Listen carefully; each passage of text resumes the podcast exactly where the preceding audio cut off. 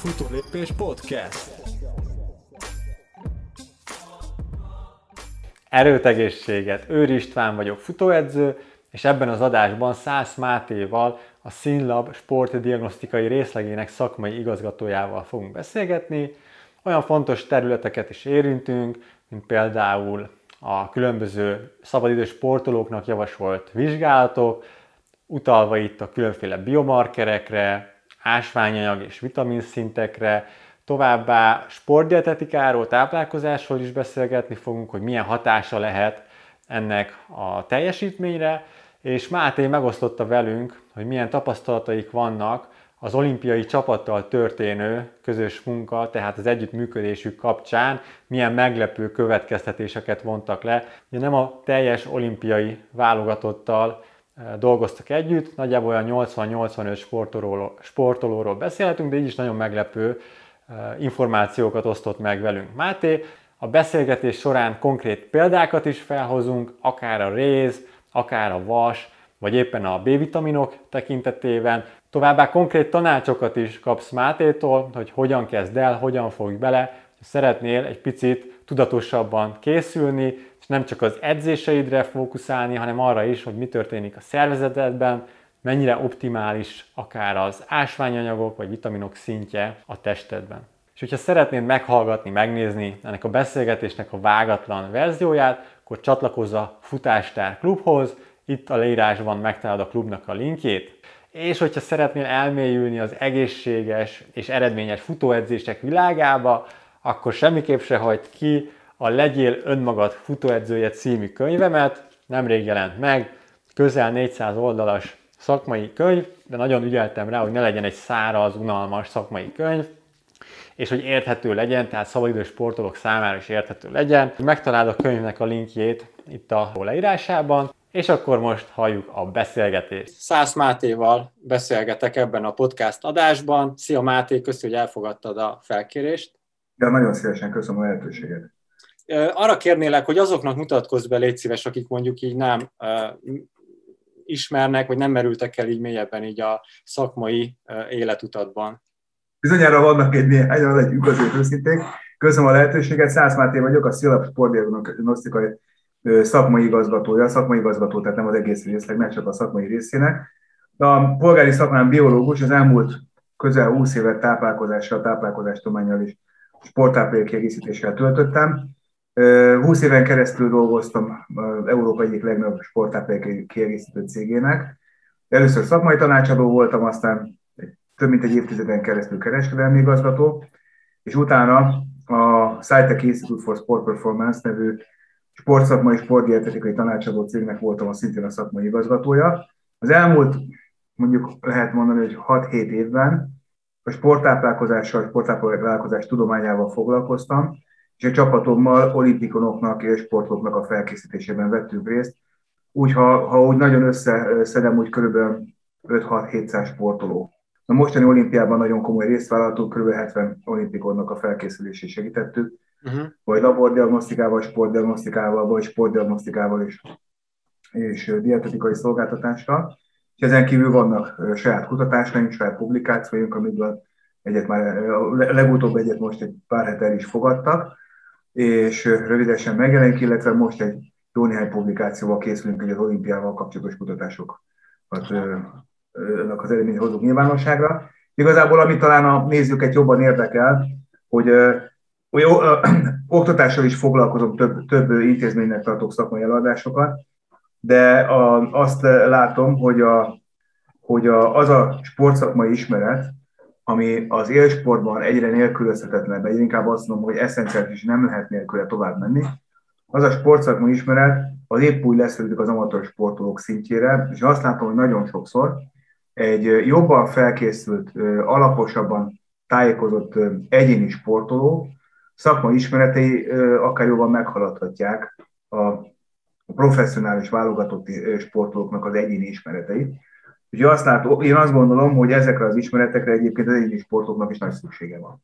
Én is így gondolom, tehát így van egy ilyen elképzelés sok szabadidős sportolóban szerintem, hogy mivel ők szabadidős sportolók, és abszolút értelemben a teljesítményük mondjuk nem mérhető egy olimpikon, teljesítményéhez, ezért mondjuk nekik nincs szükségük olyan eszközökre, sporteszközökre, vagy akár diagnosztikára, mint, mint mondjuk egy élsportolónak. Viszont ez egyáltalán nem így van, mert ugye az az alap, hogy egy egészséges emberről beszélünk, aki sportol, tehát eleve az, az általános egészségi állapotnak is alapvetően rendben kellene lenni. Ugye láttam, hogy vannak a Synlabnál különböző csomagjaitok, erről beszélünk majd a későbbiekben, hogy mennyire elterjedt szabadidős sportolók körében, hogy tudatosan fogják magukat és megkeresnek titeket, és akkor mondjuk egy-egy ilyen csomagra beneveznek, ami ugye tartalmaz egyrészt ilyen biomarkereket, ugye vérképvizsgálat, dietetika, stb. Egyre nagyobb arányban jönnek, de ez nyilván nem mond semmit a, a hallgatónak, mindenki azt mondja, hogy egyre többen jönnek.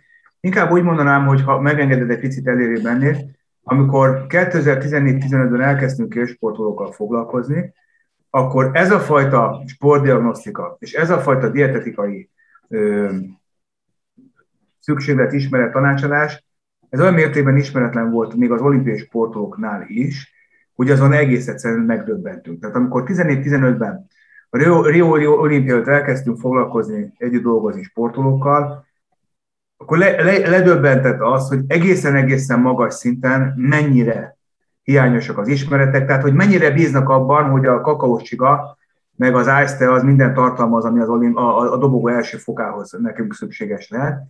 És azokban az időkben én azt láttam, hogy az amatőr sportolóknak az ismeretei lényegesen magasabbak. Ugye én a fitnessiparból jöttem, ha szabad így fogalmaznom, ahol, ahol a fejlődésed egyéni felelősség kérdése. Tehát, hogyha te elmész egy egyesületbe kajakozni, akkor neked egy dologban biztos, egy dologban biztos lehetsz, te megkap, megkapsz mindent az egyesülettől, ami a fejlődésedhez kell, neked egyedül egy dolog, egy felelősséged van, az utasításokat végrehajtani. És a sportolók, a profi sportolók bíznak abban, hogy az edző, az őket támogató szakemberek mindent megtesznek, tehát ő követi a parancsokat, és maxot bedob, akkor, akkor belőle a maxot ki tudják hozni. Az egyéni sportolónál nincs ilyen segítség, éppen ezért az egyéni sportoló rá van kényszerülve arra, hogy ezeket az ismereteket ő saját maga szerezze meg, tehát egy picit edzővé válik, egy picit dietetikussá válik, egy pici sportorvossá válik, és ilyenkor jön a jó öreg Google doktor, ugye próbál keresni válaszokat az ismereteire, esetleg eljár előadásokra, stb. A kettő között az a nagy különbség, hogy a kétfajta sportoló másképpen bizonytalan. Ugye a profi sportolónak konkrétan fogalma nincs arról, arról a szakmáról, amit mi csinálunk, de ez őt nem zavarja annyira, hiszen tudja, hogy mi majd mi ott leszünk neki, vagy valaki más ott lesz neki, tehát ez rábízza a szakemberre. Az amatőr sportoknál látom azt, hogy ugye mozaikosan jutnak el hozzájuk az információk, bizonyos információkat jobban kiragadnak, és akkor ebből aztán keletkezik bennük egy, egy nagy lelkesedés, néha időnként pánik, vagy úgy gondolnak, hogy értenek valamit, vagy nagyon nem értenek valamit. És mivel bennünk van ez az ösztönös drive, hogy mi jobbak akarunk lenni, mint, mint tegnap voltunk, ha ez nem sikerül, akkor az amatőr sportoló nagyon könnyen vagy föladja, vagy nagyon komolyan elkezd, elkezdi keresni a megoldást rá. És mi ezt látjuk, hogy a, a, a preventív szűrővizsgálatok és a sportszűrővizsgálatok nagyon-nagyon hasonlítanak egymásra, és egész egyszerűen csak az az oka, hogyha a, a sportolónak a szervezetében valami szuboptimális, az a teljesítményen előbb-utóbb meg fog látszani. És mind jobbak akarunk lenni. Igen, igen, igen. Meg hát ugye csak azon lehet fejleszteni, amit mérünk is, tehát ebből adódóan is. Valóban a pulzusmérés egyébként, az, én azt látom, hogy szabadidős sportolóknál is már iszonyatosan elterjedt. Sőt, itt a teljesítménydiagnosztikát is ide lehetne sorolni, tehát ilyen laktátméréses lépcsőtesztek, hogy azért egyre több szabadidős sportoló szintén részt vesz ilyesmin, szintén a teljesítménymonitorozás, fejlődés, stb.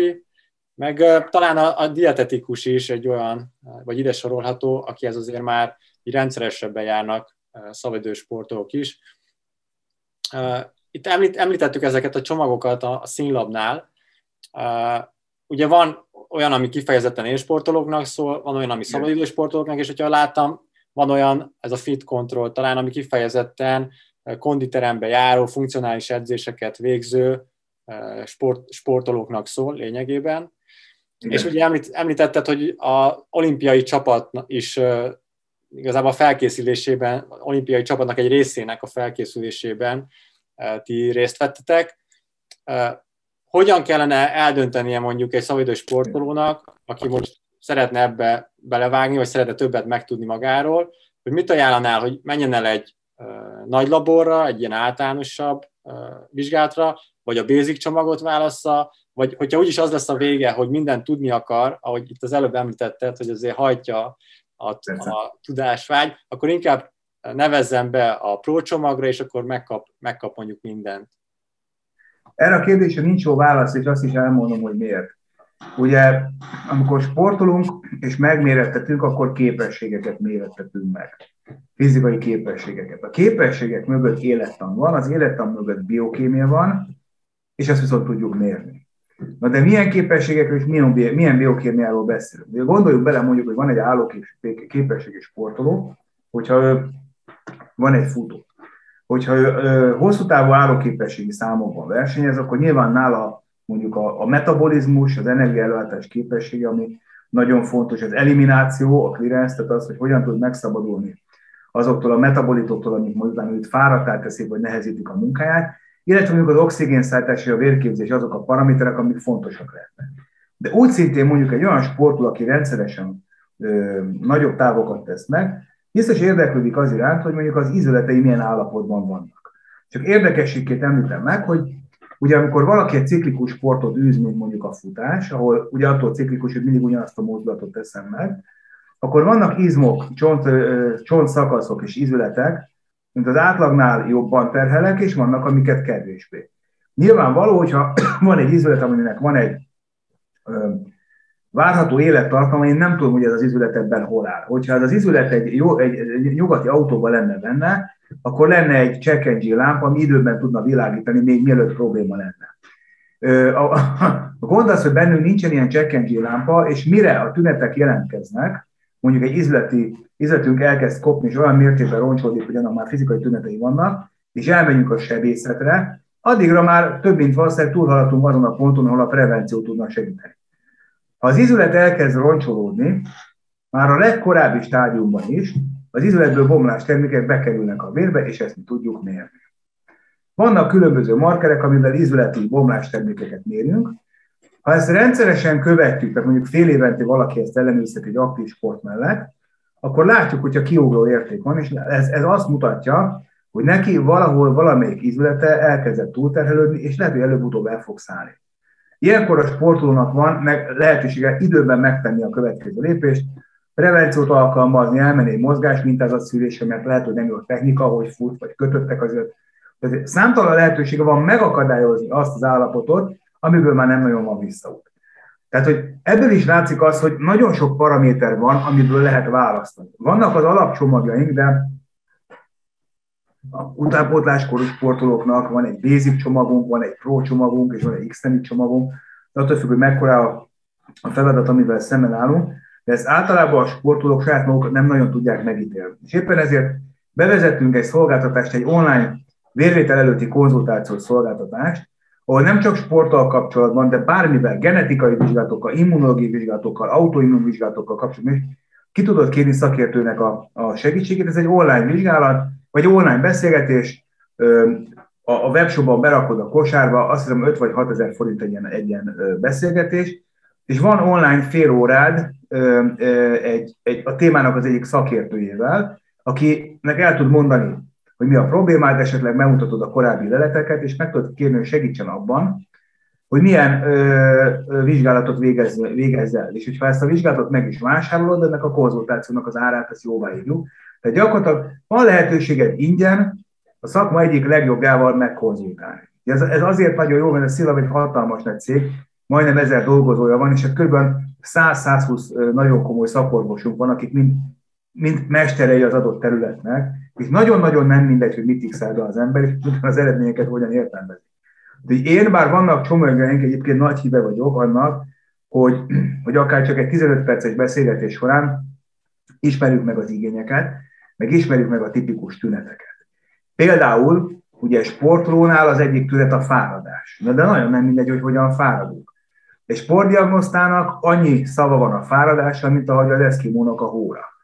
Tudod? Tehát külön nagyon sokfajta fáradást ismerünk, és amikor egy öt percet beszélgetnünk arról, hogy te hogyan fáradsz el, mikor mit érsz, hogyan pihened ki magad, ebből mi már tudjuk, hogy mit kell nézni, mert a különböző mintázatok minek lehetnek a tünetei. Ugye a, az elmúlt hónapok során néhány száz élsportról végeztünk vitamin és nyomelemvizsgálatokat, ezek közül körülbelül nyolcvan-kilencven volt olyan, aki részt is vett a tokiói játékokon, a Tokió-olimpián. Nagyon meg voltunk lepődve, hogy ezek a, azok a sportolók, akik ugye Tokión részt vettek, azok, hát ők reprezentálják a nemzet legjobban felkészült, legprofibb sportolóit, akikkel a legprofibb csapatok dolgoznak. Hogy milyen mennyiségű vitamin és nyomelem hiányt tapasztaltunk körülben, az egész egyszerűen döbbenetes volt. Tehát ötvennél több vitaminhiányt, negyvenhét körüli súlyos nyomelemhiányt tapasztaltunk, tizennyolc esetben láttunk túladagolást, jelentős mértékű túladagolást. De ebből, a, ebből nagyon egyszer le lehetett szűrni azt a következtetést, hogy a sportolók nem ismerik a nyomelem és vitaminbevitelüket, tehát amikor megeszel egy napi étrendet, vagy megeszel egy gálkáposztafőzéket fasépral, ebben mennyi volt a cím, mennyi volt a rézés, mennyi volt a szelén? Hát abszolút a fogalmad sincsen. De igazából azt sem tudod, hogy mennyire van szükséged. És vakon bízol abban, hogy hát biztos, amire szükségem van, az pont benne volt a gálkáposztafőzékben. De ez a legritkább esetekben van így. És azt látjuk, hogy elképesztő nagy számban vannak ö, ö, hiányok, ráadásul az is egy nagyon érdekes dolog, hogy hiányokat látunk azoknál a sportolóknál is, akik szednek valamilyen vitaminkészítményt. Sőt, nagyon sok sportolónál egyszerre látunk hiányt és túladagolást. Tehát állatérdekes, tipikus mintázata az, hogy a sportolónak pantoténsavból túladagolása van, bé egy vitaminból meg hiány. Uh, nyilván ennek az az oka, hogy mondjuk patoténsavból az ős szervezete kevesebbet használ föl, mert egy robbanékonysági sportot űz. A vitaminban, ami van patoténsav, az eleve több, mint ami neki kell, hát így ez akkumulálódik folyamatosan, tehát ennek az értéke megy föl, de bé egy vitaminból sokat használ föl, többet, mint ami a vitamin készítményben van, ez folyamatosan fogy. Erre nincs az a dietetikus, nincs az a, az a szakember, aki erre rá tudna jönni laborvizsgálat nélkül. És ilyenkor mit szoktak csinálni a sportok? Szedik a multivitamint, eszik a vegyes étrendet, és hát nagyon bíznak benne, csuriba vannak, és nagyon bíznak benne, hogy majd biztos találkozik valahol a végén, és minden kiegyenlítődik, és minden jó lesz, de nem. De nem.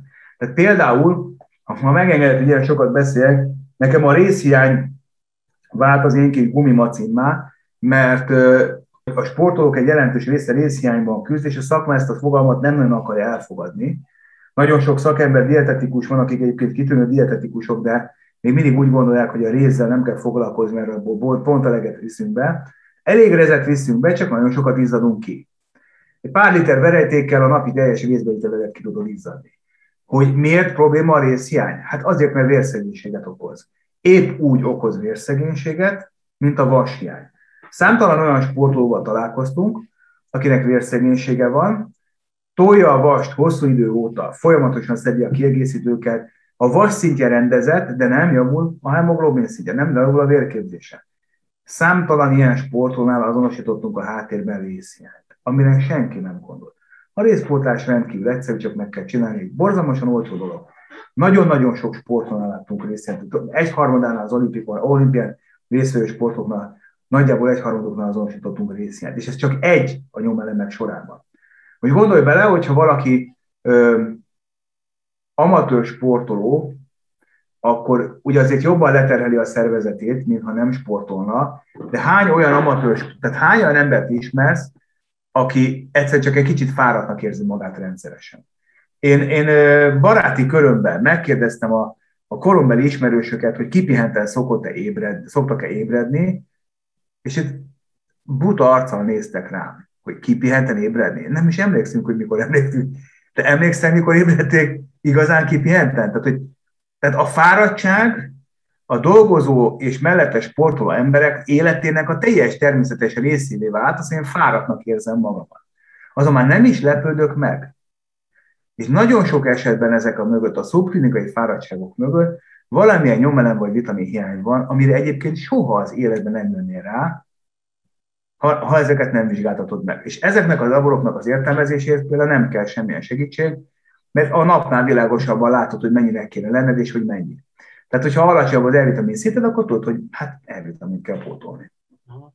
Igen, de Lényegében ez, ezek így valahogy össze is kapcsolnak, tehát így elindul a lavina, hogyha most a rézről beszélünk, akkor ugye a, a réz és a cink aránya, ez is egy fontos a, a, a szervezetünkben. De akár a, a D-vitamin aktív formájának a szintézise, ez is talán a réznek, vagy a réznek fontos szerepe van ebben. Tehát ezek így, így összeérnek. Ha már így, ha már így belementél, egyébként ez nagyon tetszik, hogy látszik, hogy beleolvastál a... A, a, ugye a, a cink és a réz, azok, tehát a cink gátolja a réznek a hasznosulását, vagy a felszívódását, de azt látjuk, hogy a fokozott cinkbevitel az részhiányt okozhat, vagy, vagy legalábbis együtt jár, és nagyon-nagyon sok sportnál látunk, tehát az, egy, a, az egyik leggyakoribb túladagolás az a cink túladagolás volt. Az, az étrend egyébként adott esetben a sportoló étrend rengeteg cinket tud tartalmazni, ráadásul a sportolók ugye tudják, hallották, olvasták, hogy a cink mindenhez kell, és azt úgy szívesen szednek cinket, meg még a multivitaminban is van cink, meg az étel is elég cinket tartalmaz, és ez a kettő abszolút, abszolút összejátszik, igen. Úgyhogy ez egy, ahogy mondtad, az arányok nagyon-nagyon nem mindegyek. Ugye vitaminoknál ugyanilyen arány kérdések vannak, például a folsav és a bé tizenkettő esetében. Van egy ilyen, a bé tizenkettő vitamin szükséges a vérképzéshez, de ahhoz, hogy a bé tizenkettő aktiválódjon, ahhoz folsavra van szükség. És hogyha a, a bé tizenkettő mennyiség vagy aránya nem megfelel a folsavhoz képest, akkor egy úgynevezett folsav csapda nevű biokémiai állapot áll elő. A folsav az aktiválódik, de nem tudja átadni azt az aktív csoportot a bé tizenkettőnek, amire szüksége lenne, és ezért onnantól kezdve a folsav további munkából kiesik, és funkcionálisan egyébként folsav hiányos állapot alakul ki a szervezetben, úgyhogy magas a folsav szinten, azért, mert a bé tizenkettő nem elegendő hozzá. Végeztünk egy ilyen számítást is, arra, hát ugye látjuk, hogy vannak sportolók, akiknél nagyon jó a folsav szint, vannak, akiknél nagyon jó a bé tizenkettő szint, de ezek ritkán mozognak párhuzamosan. És végeztünk erre is számításokat, hogy, hogy mekkora a, a diszparitás a két érték között, tehát hogy mennyire mozognak külön ők, mennyire vannak, mennyire, milyen mekkora az aránytalanság a bevitelben, és nagyon nagy. Ugye javarészt azt láttuk, hogy ezek szinte csereviszonyban vannak egymás, egymáshoz képest. Ha valaki nem szed vitaminkészítményt, de a folsav az inkább a növényi komponensekben, zöldleveles növényekben van benne, a bé tizenkettő még inkább húsok, májak, belsőségek, stb. Általában, aki több húst teszik, az kevesebb zöldséget, és fordítva. Pont, pont, pont ö, ö, fordítva változik ezeknek az aránya, az anyagcserén viszont nem ehhez van szokva. Tehát nem csak arra kell figyelni, hogy az egyes vitaminok mennyisége milyen, hanem az arányuk milyen. Ennek majd még később egészen biztos, hogy komoly, komoly megfejtéseket fog ezt szolgáltatni. Itt a folsavval kapcsolatban, ha, ha már egy, így belementünk, ugye itt uh, ugye sok, sok multivitaminban, meg vitaminban folsav van, és itt a folát, folát, vagy akár a metilfolát, ugye, ami talán fontosabb, annak a, a bevitele, hogy ezzel kapcsolatban neked mi, a, mi az álláspontod mondjuk a folsav szedése? Tehát, hogyha magában ilyen baba, babaváró, meg hasonló vitamitok, vagy vitaminokban is vannak, hogy szabad-e folsavat szedni, vagy inkább törekedjünk arra, hogy folátot, és akkor amit mondtál, hogy zöldségekből és ilyenekből bevinni. Ezzel kapcsolatban az a jó hírem, hogy a, ugye amikor én azt mondom, hogy mérjük a folsavnak a szintjét, akkor valójában nem csak a folsav szintjét, tehát nem csak a folsav szintjét mérjük. A, a folsav önmagában az ö, ö, nem aktív, ha ez tetrahidrofolsavval kell, hogy alakuljon a szervezetünkbe, és így vesz részt azokban az enzimatikus folyamatokban, aminek, ami, ami, amiért ő ott van, ami, ami, így tudja elvégezni a feladatát. A tetrahidrofolsav az úgy szintén mérhető a vérből, és mi a vizsgálataink során ezt az úgynevezett aktív folsavat, vagy a tetrahidrofolsavat is mérjük. Tehát ez is benne van a mérésben, és ez egy nagyon fontos információ. Tehát mi nem csak a, a, a, a folsavnak a mennyiségét látjuk, hanem a tetrahidrofolsavnak a mennyiségét is látjuk, és ilyen szempontból ez jó. Az, ö, látható, hogy a vitaminoknak ö, az, ugye az aktív formáját nagyon sok esetben nem tudjuk így szájon keresztül bevinni, tehát hogy nincsen olyan kiegészítő, étrendkiegészítő, de vannak olyan formák, amik hatékonyabban szívódnak fel, és hatékonyabban alakulnak át a vitamin aktív formájává. Ugye ilyen mondjuk a metilfolsav, amit mondtál, a metilfolát, a sima fol, fol, folsav helyett, az hatékonyabban alakul át tetrahidrofolsavvá, tehát a folsav aktív változatává. A bé tizenkettő esetében ugye tradicionálisan cianokobalamint használunk, tehát amikor bé tizenkettő vitamint szedsz, az cianokobalamint. A bé tizenkettő vitamin a szervezetben az kobalamin. Nem cianokobalamin, az kobalamin. A Van egy másik formája a bé tizenkettő vitaminnak, amit a hatóanyagforma, amit be lehet szedni, ez a metilkobalamin. Ez is kapható patikában, illetve vannak már készítmények, amiben ez is megtalálható. És azt mi látjuk is, hogy ezekkel hatékonyabb eredményeket lehet elérni.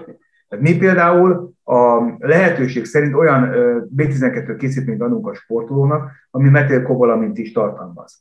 Tiszta metilkobalamin készítményt olyan formában, amit mi adhatunk a sportolónak, tehát olyan megbízhatósági sztenderdekkel rendelkező Magyarországon nem ismerek.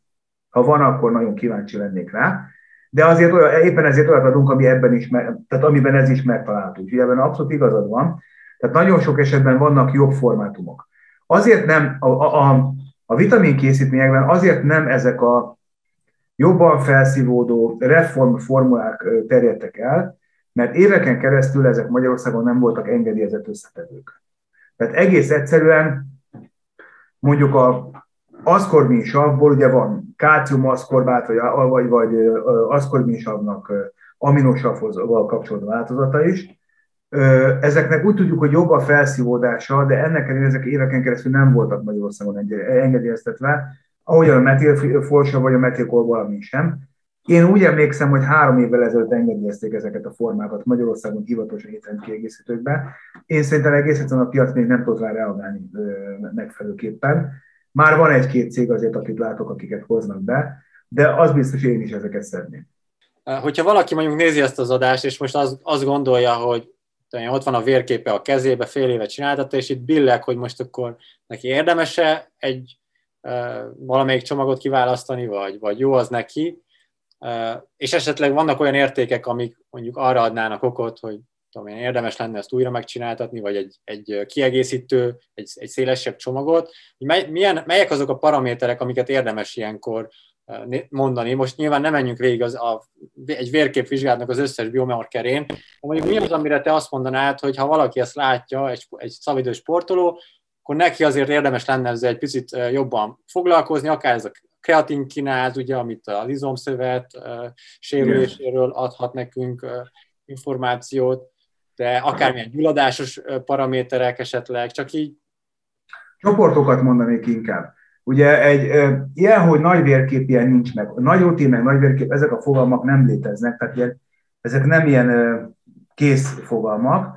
Amikor elmész egy házorvoshoz, és ő úgymond a nagy o té-t kéri, az tartalmaz harminc-harmincöt paraméter. A Synlabnál most már hatezer paramétert tudunk mérni, tehát marha nehéz összeállítani, hogy adott sporton mire van szükség. Ennyi, ennyi paramétert egy emberi nem tudunk le, levenni, mert nincs az a mennyiségű vér, meg pénz, amivel ezt meg lehetne vizsgálni. Ugye különböző, nagyon, tehát a paramétereket nagyon jó csoportokba lehet rendezni. Nyilván a hematológiai, tehát a vérképzési paraméterek azok, amik egy teljesítmény sportolónál mindenképpen számítanak. Egy nem, tehát egy erős sportolónál nem. Ha valaki állóképességi sportot folytat, ahol a magas az oxigén felvétel, nagyon jól tesz, hogy a vérképzését ellenőrizteti, mert a sportban a vérszegénység kimondottan gyakori. A nagy sport teljesítmény, a nagy aerob és az anaerob teljesítmény idézőjelben zabálja a hemoglobin, tehát fogyasztja a hemoglobin, és hogyha rosszabb a hemoglobin ellátottságom, akkor rosszabb lesz az oxigénszállítás, és nyilván limitálni fogja a teljesítményemet. Ezt abból veszem észre, hogy korán savasodok, és magas a pulzusom, vagy lassan csillapodik a pulzusom. A másik ilyen nagyon fontos paraméter szintén állóképességi sportolóknál a kiválasztás. Ugye ahhoz, hogy jól tudjak teljesíteni fizikailag, ahhoz kell az, hogy energiát jól elő tudjak állítani, illetve hogy a bomlástermékeket jól el tudjam távolítani. Az eliminációt, a bomlástermékek eltávolítását nagyon sok esetben a vese végzi. Ha jó a vese funkció, jó a vese filtráció, könnyen megszabadulok a bomlástermékektől, és nem lesznek, itt csúnyán fogalmazva, nem lesznek útban az izommunkához. Vannak olyan bomlástermékek, akik kimondottan nagyon útba tudnak lenni, ilyen a karbamid, amely angol leleteken urea, úgy hívják, ami egész egyszerűen izommunka során szabadul föl, és hogyha az értéke elér egy bizonyos szintet, mondjuk nyolc-nyolc egész öt fölött, az ö, ö, fáradtabbá tesz, és nem csak fizikailag, hanem szellemileg is. Ilyenkor látjuk azt, hogy a sportoló szellemileg egy kicsit tompább, fizikailag fáradtabb, sokszor nagyon szomjas. Ha látunk egy ilyen magas karbamid szintet, akkor tudjuk, hogy a versi egyelőre nem tud megbirkózni ezzel a kiválasztási feladattal. Ilyenkor vannak megoldások, vannak beavatkozási pontok. Nyári időszakban, és most még igazából az van, mert ha jól látom, hogy huszonhét fokot mutat a hőmérő kint a napon, az ionok a u cé té nagyon fontosak. Ugye a legfontosabb ion a vérünkben a nátrium. Marha egyszerű a mérés, és nagyon olcsó, mert száz hetven forint most egy nátrium meghatározás, de azért fontos mérnünk a nátriumot, mert a verejtékkel rengeteg nátriumot ö, ö, izzadunk ki. Gondolj bele, hogy mondjuk egy átlagos sportoló, mondjuk egy liter verejtéke kilencszáz milligramm nátriumot tud tartalmazni, de van, akinél háromezer milligramot mérünk literenként, és egy, egy, egy liter ásványvíz, az pedig mondjuk hatvan-hetven milligramot tartalmaz, vagy nyolcvanat. Ugye izzadsz, kiizzadsz kilencszázat, megiszol nyolcvanat. Megint izzadsz, kimegy kilencszáz, megint megiszol nyolcvanat. Elég könnyű belátni, hogy pillanatokon belül, vagy elég rövid idő alatt lecsökkenhet a nátrium ellát, vagy tart, tehát raktára a szervezetnek, és hiponatrémia, alacsony nátrium szint alakulhat ki, ami már enyhe mértékekben is nagyon komolyan csökkenti a, a teljesítményünket. Elsősorban a teljesítmény csúcskomponensek, az idegrendszeri komponenseket, tehát nem leszünk elég összeszedettek, fáradtak leszünk, szomjasak leszünk, rosszabbul fog menni. Mi azért szeretünk előtte beszélni a sportolóval, mert sokkal jobb, hogyha tünetek vezetik a, a, ezeket a szűréseket. Én magam azt gondolom egyébként, hogy a szűrővizsgálat szinten egy általános szűrővizsgálat mellett a multivitamin és a nyomelem vizsgálat az, aminek a, a legtöbb értelmét látom tünetek nélkül is. Ezért is lett, mert ugye itt most csomagokról beszéltünk, ilyen egyszeri elvégezhető csomagokról, igen. De hogy láttam, van olyan, ami mondjuk ilyen negyed évente akár igen. ismétlődhet, meg pont láttam olyat, hogy van valami havidíjas konstrukció is, ez a dietetikára vonatkozik csak? A dietetikára vonatkozik a havidíjas konstrukció, ugyanis igen, ennek az az érdekessége, hogy gyakorlatilag egy alkalmas ügyfeleink nincsenek. Mi azzal a klasszikus tanácsadással, hogy eljössz hozzánk, beszélgetünk, mondunk neked van, de ezzel nem nagyon foglalkozunk, illetve van, van erre is példa, de ezt kerüljük, ugyanis azt veszük észre, hogyha egy sportoló ö, tudja, nem elég a tanácsot meghallgatni, meg is kell fogadni. Ez egyik. A másik az, hogyha most egy sportoló kap tőlünk egy másfél órás beszélgetésben húsz-harminc tanácsot, úgy azt látjuk, hogy lejegyzetelni nem nagyon szokták, nem nagyon tudják, akkor abból, mikor távozik az ajtón, az, a, az öt számára legszimpatikusabb fog megmaradni fejbe. Tehát gyakorlatilag úgy azt gondolom, hogy annak túl sok jelentősége, túl sok impaktja az ő teljesítményére nincsen. Éppen ezért mi szeretünk étrendet írni, ahol konkrét mennyiségeket kap. Ugye az érdekes, hogy a sportolónak az étrend igénye folyamatosan változik. Tehát ez nem olyan, hogy valaki egyszer kap egy jó étrendet, és akkor azt tudja négy évig, vagy fél évig. Folyamatosan változnak az igények. A terhelés is változik, a most savasodik, most beteg volt, most kihagyott, most elhízott, most eltört valamilyen, stb. Tehát mindig változik. Hát vannak olyan ügyfeleink, akikkel több mint két éve dolgozunk folyamatosan. Nekem van speciális olyan kis sportolóm, akivel három éve egy külföldi úszó kisasszony, nem, negyedik éve dolgozunk, bocsánat, együtt, és minden hónapban folyamatosan együtt dolgozunk, és folyamatosan állandóan változtat, tehát agyusztálni kell az étrendet, hiszen mondjuk fejlődik. Ugye ne feledkezzünk meg, ugye eddig nem volt róla szó, mert a hobbi sportokról beszéltünk, az utánpótlás sportnak a jelentőségéről. Nekem az utánpótlás sport amatőrbe is, egyénibe is a nagy kedvencem. Szerintem azzal érdemes a legtöbbet foglalkozni. Nyilván az emberi időkor, bizonyos kor után úgy érzi, hogy a gyerekekben van a jövő, és ez, ez már csak a hajam, hajszalaim hiányából is látszik, hogy, hogy magam is így vagyok vele. Ugye utánpótláskorban fantasztikus fejlődéseket lehet látni. Tehát elképesztő látni. Engedd meg, hogy egy személyes példát elmondjak. Annak idején volt lehetőségem együtt dolgozni.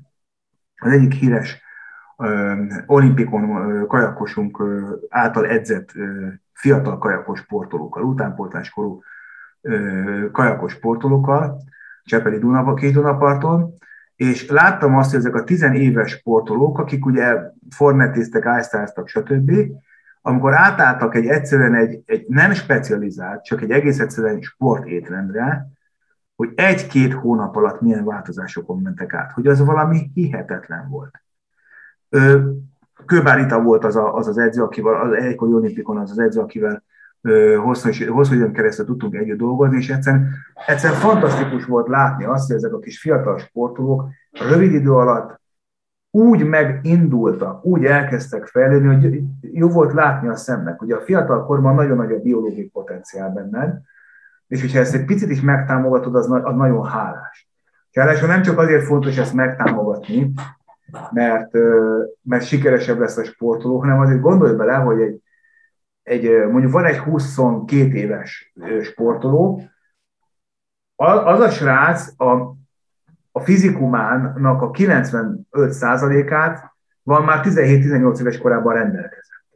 Tehát, hogy ő, ha látsz egy tizenkét éves sportolót, ó, hát kis csemevész. Ha látsz egy tizenhét éveset, az már egy nagy felnőtt.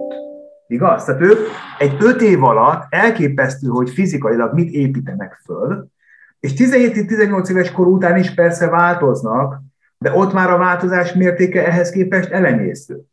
Tehát egy utánpótlás korú sportolónak van egy öt éves időablaka, amikor fölépíti az ő jövőjét. Fölépíti az izületeit, a vérképzését, a csontvelejét, és a izmait, stb. Idegrendszert, stb. stb. Ha akkor megkapja ezeket a tápanyagokat, amire szüksége van, akkor egy sikeresebb sportoló lesz, és egy boldogabb felnőtt. Egy, egy, tehát látszik ezeken a sportolókon, amikor huszonkét évesen ránéz, hogy esküszöm jó ránézni. Látod, hogy benne van a pakliban, él, tudja habzsolni az életet, bírja a szervezetet, ez egy, ez egy jó látvány egy szülőnek, meg a magamfajta vén medvének is, és, és olyan rossz látni, amikor nyomorultak, ezeket nem kapják meg, és látod ezeket a kifáradt, kimerült, kétségbeesett, depressziós kis huszonvalahány éves sportolókat, akiknek nem jött össze. Szóval én azt gondolom, hogy az utánpótlás korban akár profi sportoló, akár amatőr sportoló abban a legfontosabb tudást fektetni.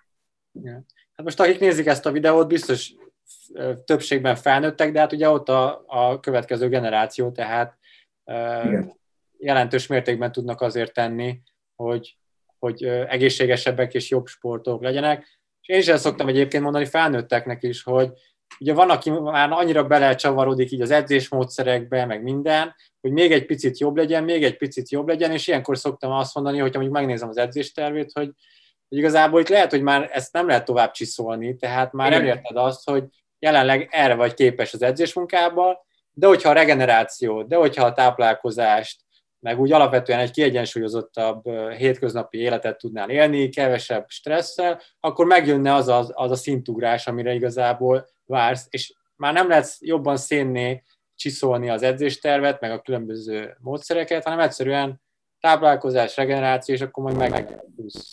Igazából. Jól van, Máté, figyelj, nagyon szépen köszönöm, hogy, hogy elfogadtad ezt a felkérést, és így ilyen jót beszélgettünk. Ezeket a, a, a linkeket itt a videó alatt megtalálják majd, akik nézik ezt a beszélgetést, és akkor további sok sikert kívánok nektek. A nagyon szépen köszönöm a lehetőséget. Köszönöm. Sziasztok! Sziasztok. Hogyha tetszett és hasznos volt számodra ez az adás, akkor létszi értékeld öt csillaggal, ezáltal előrébb fog minket sorolni az algoritmus, és még több futóhoz érhet el ez a beszélgetés. További sok sikert kívánok az edzéseidhez, eredményes és sérülésmentes futásokat kívánok, tartsd a futólépést továbbra is! Futólépés Podcast. Tartsd a futólépést!